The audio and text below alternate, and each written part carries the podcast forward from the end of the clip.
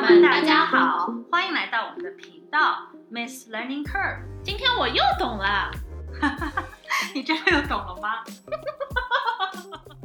如果你对三十加的职场叱咤风云、苟延残喘、情场春风得意、无人问津，在外独当一面、义夫当勇，在家厨艺精湛、番茄炒蛋的两位奇女子傻妞感兴趣的话呢，请关注我们的频道。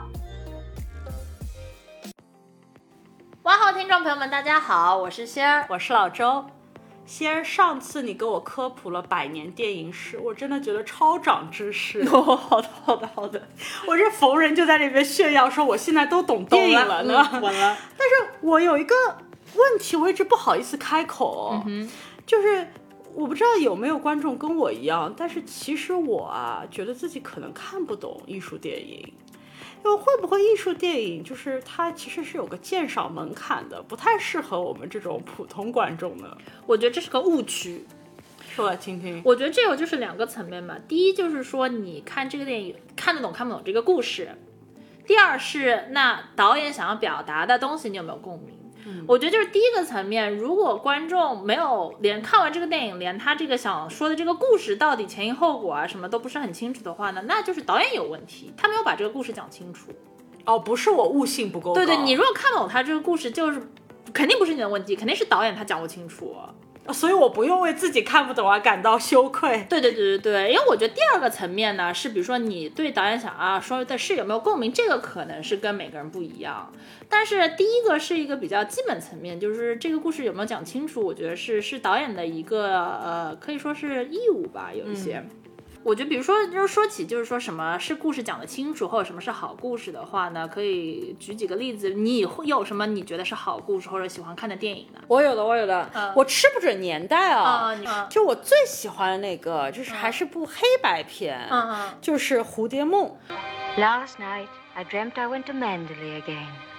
啊嗯，就我印象很深刻的就是，那个时候可能还没有那种技术可以把就是在开车那个场景拍得很好。嗯，因嗯为最开头他有一个去那个曼德里庄园，对对对，就这还对他是一个很重要的过渡，所以他一定要拍的，就是从庄园外认识到带回庄园这嗯对个对对过对渡对对。就大虽然大拍的情节，对对对，这样他就虽然拍的很假吧，嗯，但是你能够感受到，这可能就是那个年代它的一个技术的限制。哦，OK，，对，这是我一个印象很深的。然后他也是希区柯克嘛，戏对剧哥吧哥，？对对对，对悬念片，嗯还有一个印象很深的，嗯那我也吃不准年代，但是就是彩色的了。嗯就是我小时候我就看过这个，在这央视播的一嗯个嗯美国电嗯影，嗯就是那个《乱世佳人》。哦，那个 Gone 是 with 大 the 片， Wind 对对对对对，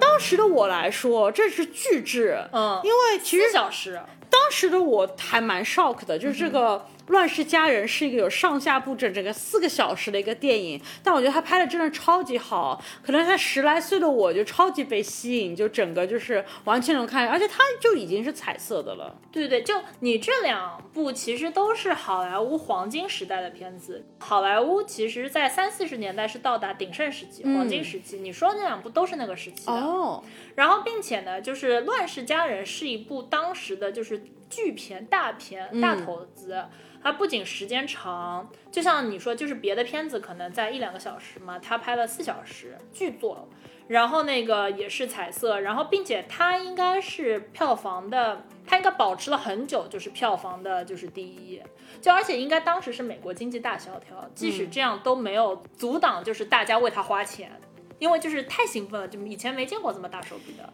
有有导演至今为止翻拍过吗？乱世呃乱世佳人吗？嗯我其实不是很清楚，但是就是我觉得我们不清楚的原因，就是可能即使有翻拍，也没有超越这一部，哦我觉得很可能。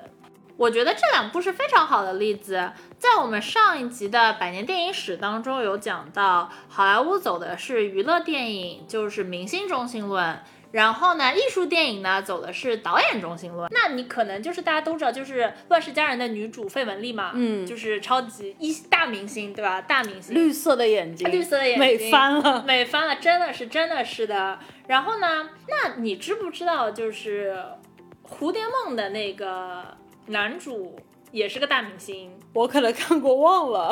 然后他们是夫妻，哦，我不知道。对对对，他们同都是奥斯卡影帝影后，嗯所以他们是就是第一对影帝影后夫妻，就是说也是就是超级 high profile 当 时。哦，就是流量的大鼻对祖，啊对对对对对，明星效应大鼻 喝祖，到了。对对对，而但是比如说，呃，刚才不是说因为是那个明星为中心嘛，就是那个嗯演员为中心嘛，比如说，那你可能，呃，我不知道你会不会就是说是脱口而出说那。呃，《乱世佳人》你那么喜欢，你知道费雯丽是女主，你知不知道她导演是谁？不知道哎，还真的不知道对。她导演其实也蛮蛮蛮还不错，就这个导演还拍过一部你也会知道的，他拍过一部《绿野仙踪》，哦就是那个奥兹国。这部片你看过没看过不重要，但它里面有首歌你肯定听过的，就是那个 Over the Rainbow，哦就是那个什么什么哦哦，Over the rainbow way 啊拍，就是那部电影里哦对对说的。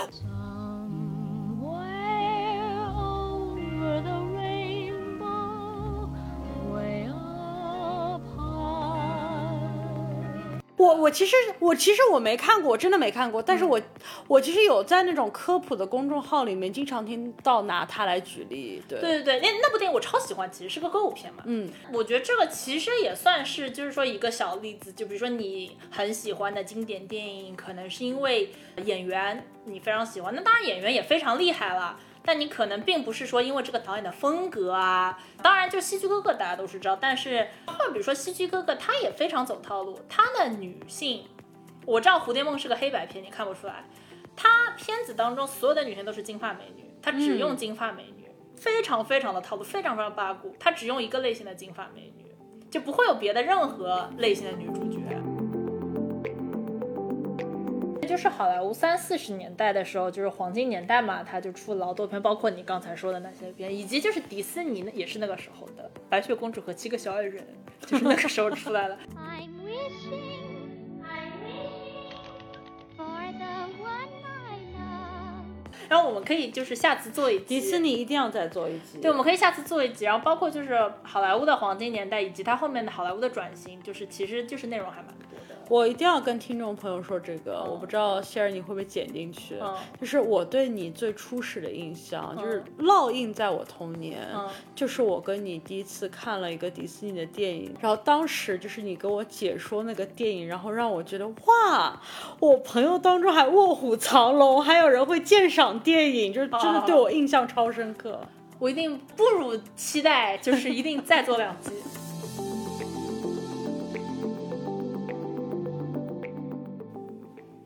然后这个是就是好莱坞的那个娱乐方面，那我我们也说一下那个艺术方面的，是就我不知道你有没有看过，嗯呃，有一部挺有名的，是一个日本导演黑泽明拍的，嗯叫《罗生门》。啊，听过，听说过，对它是非常非常有名，也是那种不管是什么机构，你要是评什么世界五十大名片，非常大概率它会上榜的那种。那为什么呢？首先啊，我抒发一下，就是我对它的这个喜爱，是因为我们在讲五十年代的事，当时世界是觉得亚洲是不会玩电影的，就是因为就是哦，美国、欧洲、苏联。他觉得世界别的地方，但没有没有人就是说，呃，没有导演出过好的片子，或者大家就觉得，嗯，别的地方的人不会玩电影。嗯那这时候黑泽明横空出世，以及就是当时出了一批美呃日本导演，什么嗯沟口健二、小津安二郎，你可能也听说过。罗生门呢，就是说是比较像一个里程碑一样的，是呢，它是当时同时获了那个威尼斯金狮奖和奥斯卡奖的。就当时其实娱乐和艺术的对立，其实比现在更更明确一点。嗯所以你能够说同时获一个欧洲的大奖和一个奥斯卡大奖，就说明你这部片子啊，不管这个人是挺哪一派的，他都喜欢，你就是拍的好，又好看，又很有自己的风格，又有内容。就是 almost Mission Impossible。对对对对对，没有多少电影能够达到这样的壮举。那为什么好呢？就是说呢，它这个故事呢，首先是借鉴了一个大文豪日本芥川龙之介写的《罗生门》，这个我们以后又可以再做一期对吧？大文豪， 这以后再说。它这个故事呢是呃有一个有点像那个剧本杀，就是呢有一个武士他死了，嗯然后呢，有他的妻子，还有一个强盗，还有一个那个樵夫是就是说是路过嗯的那种。然后呢，就在衙门里断案嘛，因为武士死了嘛。然后这个时候强盗就出来讲了一通故事，说啊为什么武士死的，因为怎么怎么样，讲了一通故事。然后讲完以后呢，这个妻子武士的妻子，她又站出来说不是的，你说的这个故事不对。他讲了一套故事，反转，对反转，然后并且这个故事当然就是说，比如说百分之八十是一样的，因为对吧？起承转合就是有那种大家都能够证明的 part 是一样的，但是呢，一些一些地方就不一样。然后讲了第二个故事，然后呢，这个时候呢，他们就招找找了一个女巫招魂，就是呢把这个武士的魂招来了，让这个武士的魂就是说灵幽灵嗯在那边又说了一个故事，说了第三套故事，嗯又是不一样的故事。然后呢，最后就是说呢，这个樵夫呢，他就偷偷跟他说，其实我当时偷偷看到了，他我看到的事情呢，这他又说了一个不一样的故事，是第四个故事。嗯然后呢，这个概念呢，就是当时非常新颖，而且现在其实也是一个大家经常引用的概念。罗生门这个词就已经变成一个真的名词了。我就是哦真的说这呢么觉得。你刚才解释的时候，我就觉得其实现在很多的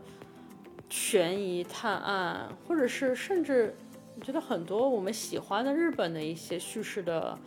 电影、电视嗯的手方法法，都嗯是都是那样的套路。对对对，因为是他是第一，就是开山鼻祖嘛，又是、他就是说这个人性就是这样，你永远就是说是会说就是对自己有利的，一定有一个私欲在里面，所以而且真相到底是什么，真相说不清，对，你你不知道真相，每个人都有一套自己的说法。然后这个就是非常的，哦，这个首先就是人类的共性，那大家看了觉得对啊是这样，对吧？人就是这样，人性非常有人性。然后这个就是哦，觉得这个就非常符合艺术呃艺术电影嘛。对导演他给了一个非常强观点，就是说人性是这样，大家讲不清楚，真相到底什么说不清。事实的真相就是个罗生门。对，就是个罗生门。但同时呢，这故事非常好，这部电影非常好看。就是说，即使你现在去看，也是蛮能看得进去，因为它就是哇几层故事扑朔迷离嘛，演的也好，是一个就是娱乐性非常强的电影也。所以呢，这个呢，就是说是一个比较我觉得经典的艺术电影的一个代表。我觉你可以以后去看一看，我觉得资源很多，因为到现在都有很多忠实的大粉丝，包括那个张艺谋拍过一个《英雄》，我不知道你有没有看过，嗯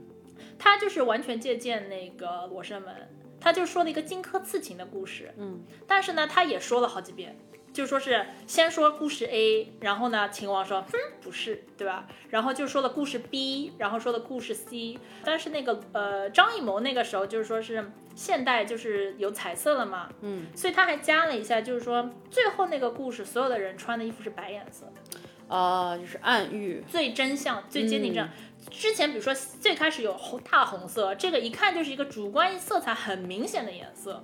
大红色或者那种大蓝色、宝蓝色，都是那种一呃，那他就是一定就是说觉得这些一定是带了很多主观色彩的故事。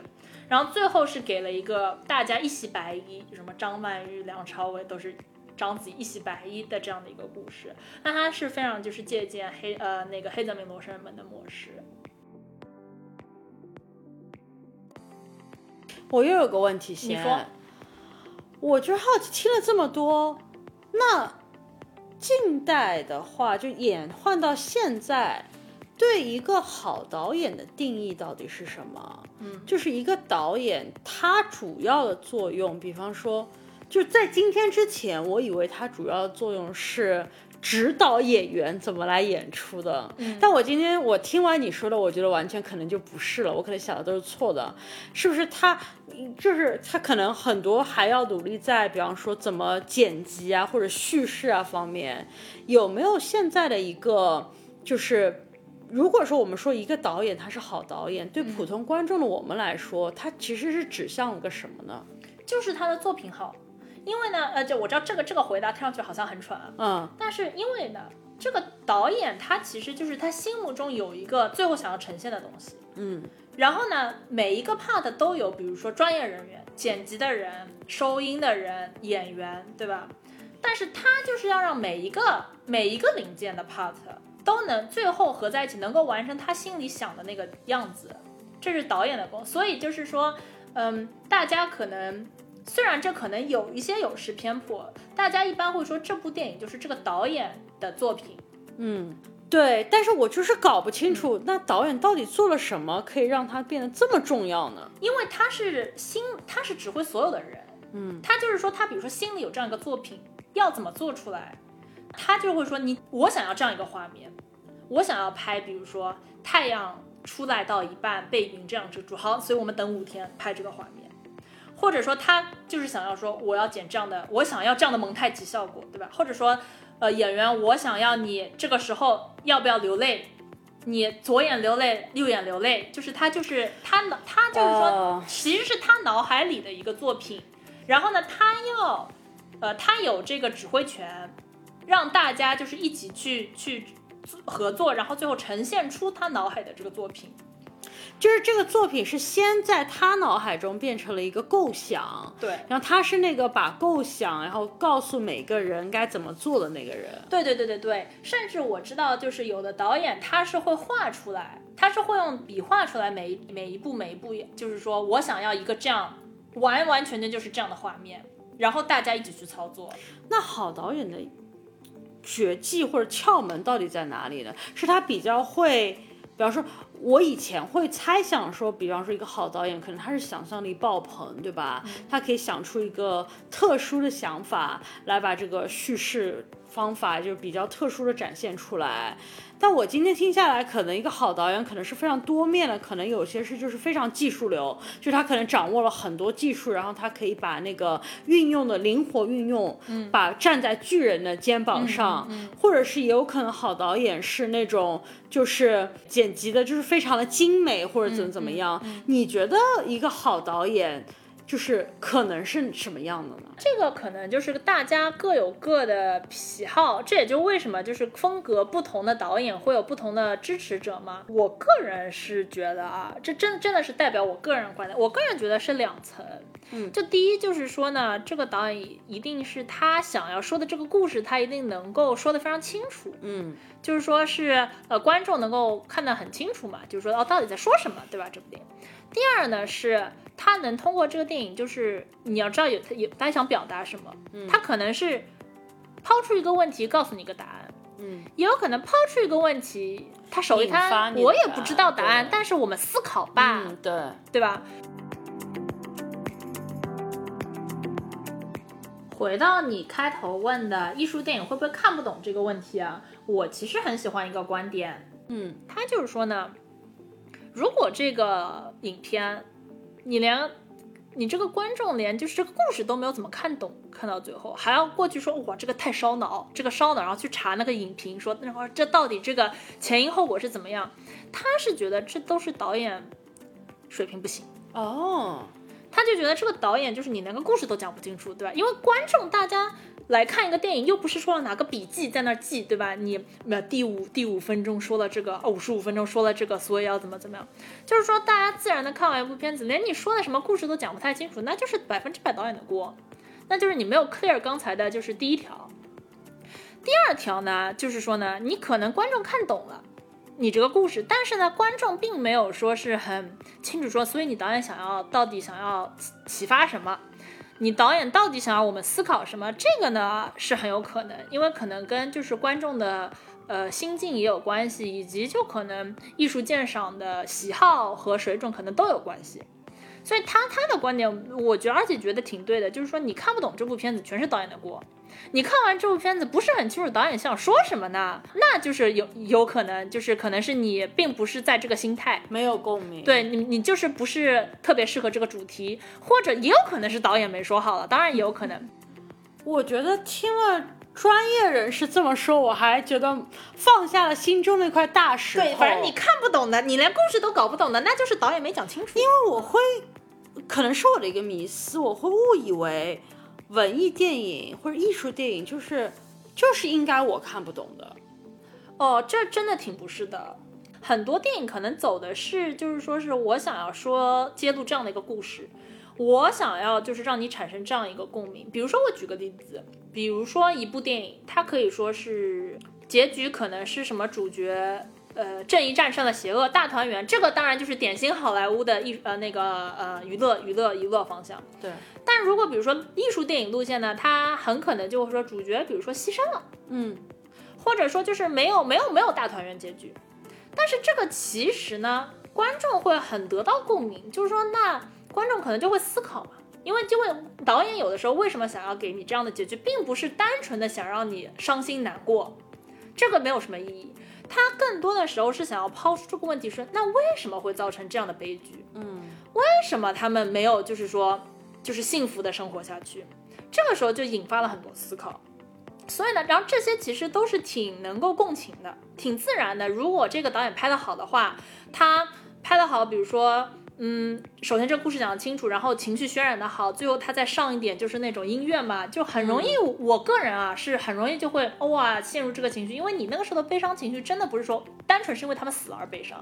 你可能更多的情绪是为什么会这样，到底是什么？这个社会为什么不公？哪哪一环出了问题？嗯它就引发更多的思考嘛。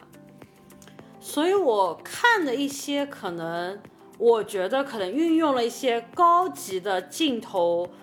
叙事手法、镜头语言，导致我可能理解不了的一些艺术所谓的艺术电影，反而是那些失败的艺术电影。我呃，这个当然只代表我个人观 点，我觉得就是这样的。嗯我觉得是故弄玄虚了，因为我们刚才说了，就是呃，从八十年代以后呢，就是大家比较融走的方向，就是说呢，艺术和娱乐的一个融合。那也许还有少数的人，就是说是我就是想做艺术电影，你看你看不懂是你的事，嗯但其实呢，绝大多数呢都是已经就是说都有说哦，那我的责任是首先就是大家得看懂。嗯我觉得是，尤其是如果这个片子它是个大片，这个片子它本来说自己是个大片，你还看不懂，那我个人真的觉得是这个片子的问题。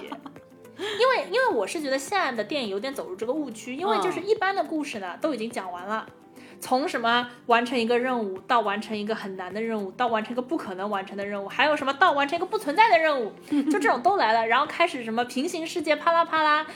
各种平行世界精神分裂都已经讲完了以后呢，那就开始说我剧情要怎么反转，怎么烧脑嘛。我个人是觉得可能有的时候你看完，观众看完都看不懂，就是可能剧情反转的过了，嗯反而就是有一些失去了呃本质的那个真诚的东西。